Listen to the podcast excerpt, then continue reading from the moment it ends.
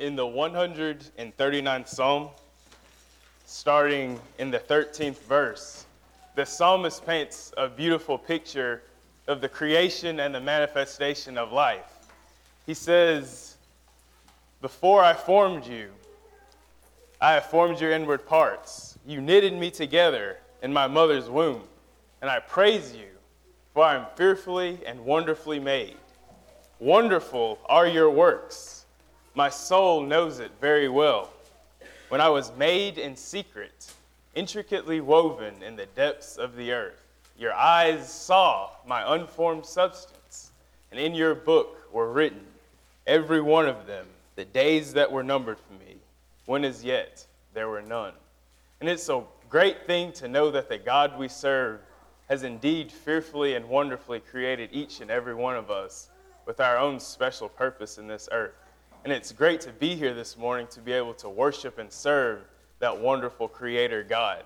And I'm happy to be here today to worship with you all. It's such a blessing to be able to come and worship with brethren in different areas and get to know different people. So I'm glad to be here. If you would like to turn with me to Jeremiah, the first chapter, that's where I will begin today. Jeremiah chapter 1, starting in verse 4 and we will read through verse number 10.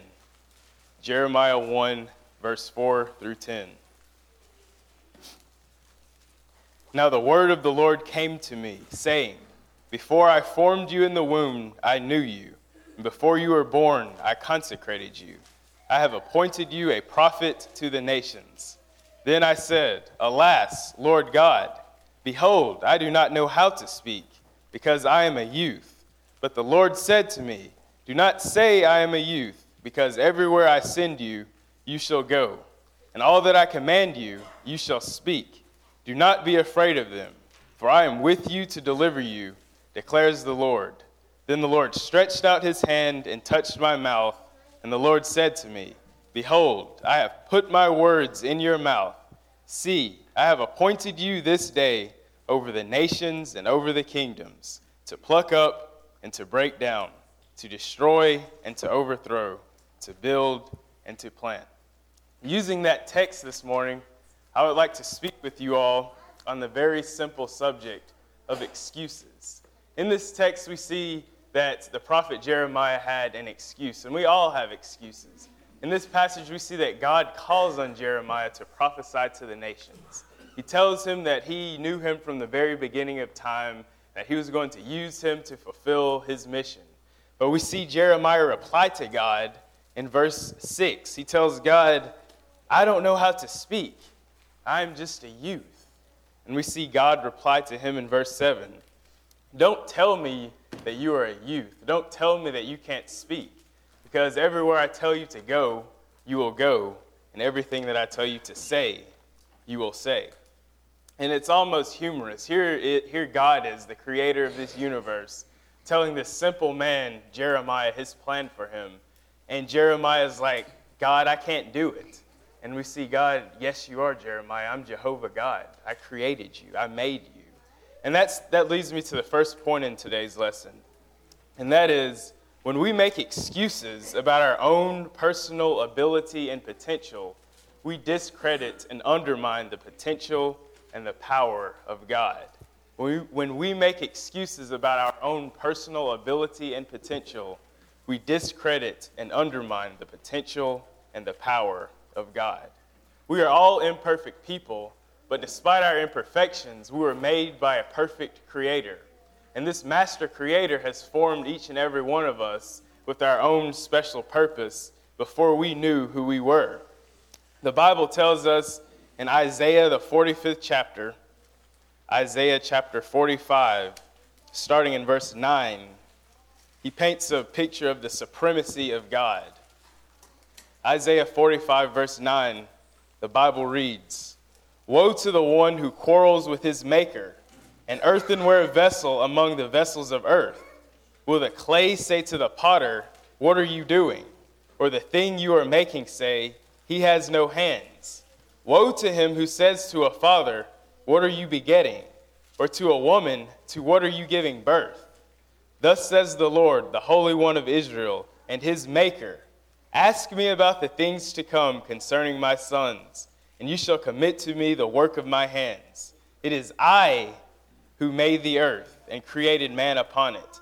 I stretched out the heavens with my hands, and I ordained all their host.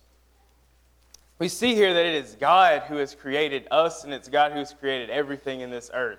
And it's foolish of us to make excuses to question God and not fulfill the mission which He has set before us. Imperfect people must rely on a perfect God, and that's completely okay. In this text in Jeremiah chapter 1, God tells Jeremiah three different things to help Jeremiah rely upon God. And the first thing he tells him is found in verse 8 of the passage. Verse 8 of the passage says, Do not be afraid of them, for I am with you to deliver you, declares the Lord. In this text, we see that God tells Jeremiah not to be afraid of people.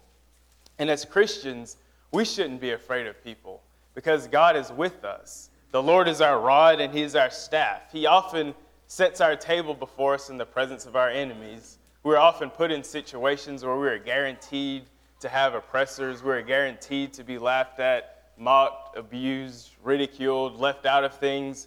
But the Bible tells us that's expected of a Christian. It tells us in 2 Timothy chapter 3 and verse 12 that all those who desire to live godly in Christ Jesus will suffer persecution. In our passage this morning, we see that God would send forth Jeremiah in the presence of his, of his enemies. We know that Jeremiah was beaten, he was thrown in prison.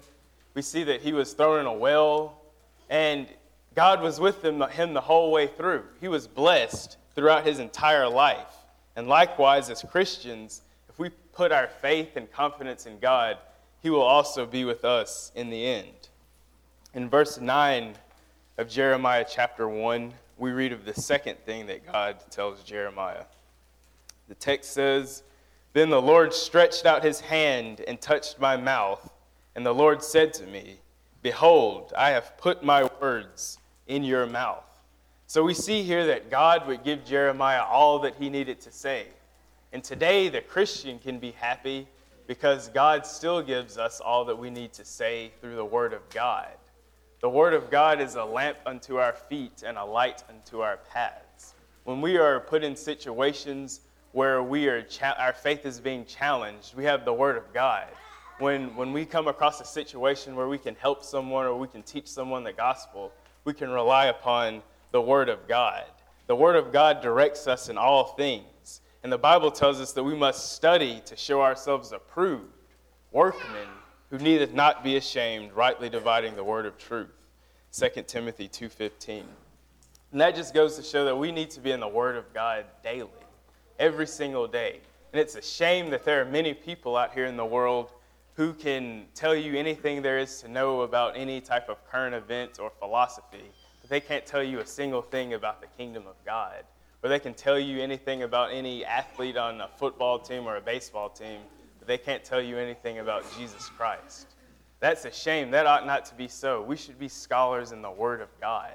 We need to be stewards of the Word of God.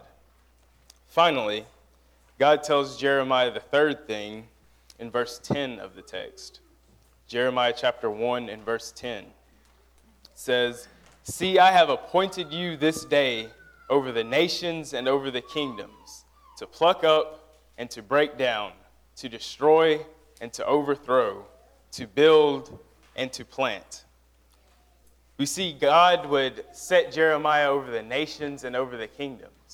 And today, God has set the Christian over the nations and over the kingdoms. 1 Peter chapter 2 and verse 9 tells us that we are a royal priesthood, a chosen race, we, we have been set apart from worldliness and worldly desires. And we also have a mission to pluck up, to break down, to build, and to destroy. This world is a corrupt place, but as Christians, we must uproot this sinful world into a righteous state. And in Acts chapter 17, we read of how the apostles turned the world upside down. We see that they were uprooting and they were breaking down and destroying. But we know that they didn't just stop there. In Acts chapter 2, on the day of Pentecost, the scriptures say that 3,000 souls were saved. We must have that same kind of mindset. 3,000 souls were added into the kingdom of God with this servant mindset of the apostles. So we should do likewise. The church is made up of many different people with many different talents and many different abilities, but we must find where we fit in. We can't just sit back and allow others to do all the work. We have to try new things, take advantage of new opportunities, look to others for, for help when we need assistance. But we can't remain stagnant. There's too much work to be done. In our passage in Jeremiah chapter 1, we read of how Jeremiah tells God, I can't because X, Y, and Z. But God expects all Christians' response to be, I can, because God made us. And that just leads me to the second part of our lesson. We've talked about excuses, we've talked about how there's no room for excuses. Now, I would like to talk about, as Christians, there is nothing that we can do or say to permit sin. Excuses simply push God out of the way to make room for our sins. Excuses simply push God out of the way to make room for our sins. In the latter part of the book of Jeremiah, we see how his perspective changes as it relates to his dealings with the people. He's not questioning God, he's not making excuses, but we see him fulfilling the mission which God set forth for him to fulfill. And in chapter 42 of the text, we read of a situation in his life where he warns the Israelites not to go into Egypt. He tells the Israelites that if they go into Egypt, they will be destroyed and they will be wiped out. But we see in chapter 43 that the Israelites didn't want to listen to Jeremiah. Jeremiah chapter 43, starting in verse number 1, the text says, But as soon as Jeremiah, whom the Lord their God had sent, had finished telling all the people all the words of the Lord their God, that is, all these words Azariah, the son of Hoshea, and Johanan, the son of Kareah, and all of the arrogant men said to Jeremiah, You are telling a lie. The Lord our God has not sent you to say, You are not to enter into Egypt to reside there. But Baruch, the son of Neriah, is inciting you against us to give us over into the hand of the Chaldeans. So they will put us to death or exile us to Babylon. So Jonan, the son of Kareah, and all the commanders of the forces and all the people did not obey the voice of the Lord to stay in the land of Judah. In this text, we, we see that the Israelites were aware that Jeremiah was a prophet of God. In fact, they came to Jeremiah to request that he ask God what they should do. So they knew that he was a prophet of God. They knew that Jeremiah was telling the truth, and they knew it wouldn't be wise to go into Egypt. But as verse 2 of the text says, that they were so arrogant that they would not allow themselves to believe these truths. We see the people attempted to justify their sins and wrongdoings by branding this man, this prophet of God, a liar. James chapter 4 and verse 16 and 17 tells us that you boast in your arrogance. All such boasting is evil. Therefore, to the one who knows the right thing to do and does not do it, to him it is sin. And we often do this sometimes. When we willfully live in sin, don't we sometimes try to justify our sins and wrongdoings? We'll get a little personal this morning. We may, we may find ourselves going to a drinking party. And we say, I'll just go to this drinking party, but I'm not going to drink because the Bible speaks of drunkenness, and I'm just going, so I'm not sinning. That's an excuse. Or we may even go to the party and say we'll have one or two beers, and that's not drunk, so we're not in sin. That's an excuse. Or we may make excuses in regards to our sexual purity. We may say, I'll just go this far with my girlfriend or this far with my boyfriend, but we're, we're not having sex. And the Bible speaks of fornication and, and that's, not, that's not fornication, so I'm not sinning. That's an excuse. We may make excuses in regards to the things that we say. We may use euphemisms, as we spoke of this morning in Bible class, and, and say those aren't cuss words, so I'm not in sin. Those are also excuses. We see there are many things in life that wouldn't be considered 100% sin, but the question that we should ask ourselves is is it 100% righteousness? The Bible tells us to avoid the very appearance of evil. If we really took this to heart, we wouldn't fool around with our girlfriends or boyfriends. We wouldn't use euphemisms and we wouldn't go to that drinking party at all. We wouldn't put ourselves in situations that would compromise our righteousness, period. Amen. The sincere Christian striving to live soberly, righteously, and godly in this present age will resist the devil, and the scriptures tell us that he will flee from us. When we attempt to justify our sins, we are being arrogant, much like these Israelites, and considering ourselves superior to God's commands. And if we continue to make excuses, we continue to live in sin, we'll ultimately be wiped out, just like these Israelites were in the time of Jeremiah. We must take heed lest we fall. My freshman year of college, I decided to join a fraternity. And if you know anything about fraternities, you know it's not just such a matter of joining. You have to pledge. You spend days and nights learning all this fraternity history and different quotes and things that your what we call big brothers force you to learn. And you would stay up all night reciting all of this. And oftentimes you just wouldn't feel like reciting it. And what our big brothers would ask us whenever we made these excuses, they would say, What are excuses? And we would all have to answer in unison Excuses are tools of the weak and incompetent used to build monuments of nothing. Those who specialize in excuses are seldom good for anything. Excuses, excuses, excuses. And that statement really stuck with me. No one wants to be weak, no one wants to be incompetent, and no one wants to be good for nothing. But when we make excuses, we're all of those things. And being a Christian is a life or death situation. And when we have been buried in the watery grave of baptism, rising forth as Christians, we have pledged our lives to Christ. And the Christian life will not always be easy. And we may grow weary. It will be hard. But we've got to keep going. If you take your relationship with God and your eternal salvation seriously, you are going to do whatever it takes to be productive in the kingdom of God. And you are going to do whatever it takes to be right before God. Those who make excuses are not productive in the kingdom of God. Those who make excuses are seldomly good for anything. And when you aren't good for anything, you stand for nothing. To live a good for nothing life is to live a life that has taken advantage of the Savior of the world. To live a good for nothing life is to live a life that has neglected so great a salvation. To live a good for nothing life is a complete waste of time. We should make our lives useful this morning, stop making excuses, and get to work. Stop allowing our sins to hold us back from the mission which God has set forth for us to fulfill. And you may be sitting here this morning and wondering, what is that mission? The mission is there's many missions that we must fulfill. One of those is we must be the salt of the earth, we must be a light in a dark world, and we must also preach the gospel to all creation. Mark chapter 16, verse 15 tells us to preach the gospel to all creation. That means everyone. We must preach the gospel to, to the bagger at our the favorite grocery store. We must tell the gospel to our waiter at our favorite restaurant. Teachers need to hear the gospel. Doctors need to hear the gospel. Attorneys need to hear the gospel.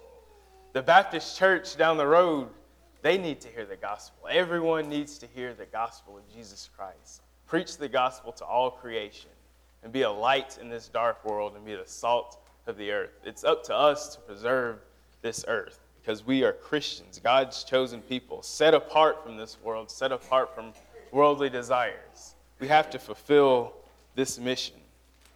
To conclude, in Jeremiah, the 19th chapter, Jeremiah prophesies to the Israelites that due to their wickedness, they will utterly be destroyed. God would wipe them out completely. Times would be so bad that the city would resort to cannibalism. And one of the priests didn't like this prophecy too much, and he has Jeremiah beaten and thrown into prison. But despite all of this, we see that Jeremiah continues to prophesy destruction. He tells this priest that he, his whole household, and all of his friends would utterly die by the sword. And in Jeremiah, the 20th chapter, after he makes this prophecy, he makes what I like to call the beautiful complaint. Jeremiah chapter 20, starting in verse 7, the text says, O Lord, you have deceived me, and I was deceived. You have overcome me and prevailed. I have become a laughing stock all day long. Everyone mocks me. For each time I speak, I cry aloud. I proclaim violence and destruction. Because for me, the word of the Lord has resulted in reproach and derision all day long. But if I say, I will not remember him or speak anymore in his name, then in my heart it becomes burning fire, shut up in my bones, and I am weary of holding it in, and I cannot endure it.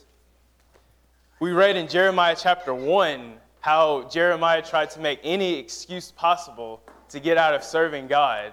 And then in this text in Jeremiah, the 20th chapter, we see that he cannot help but proclaim God's word. It's shut up in his heart and in his bones. And, and that's the way every Christian should be in this world. The word of God should be so shut up in our hearts and in our bones that we grow weary of holding it in. And we shouldn't hold it in. The Bible tells us in Romans, the 10th chapter, starting in the 14th verse, how shall they call on him in whom they have not believed? How shall they believe in him whom they have not heard?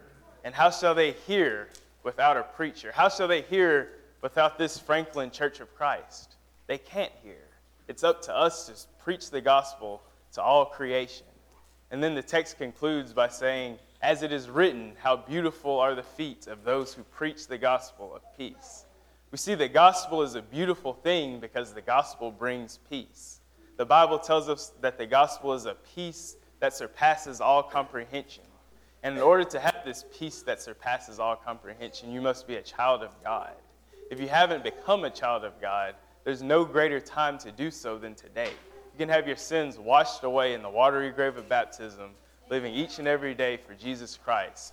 And one day you will be able to be caught up in the clouds with Jesus to meet him in the air. If you would like to become a child of God this morning, please come to the front while we stand and sing the song of invitation.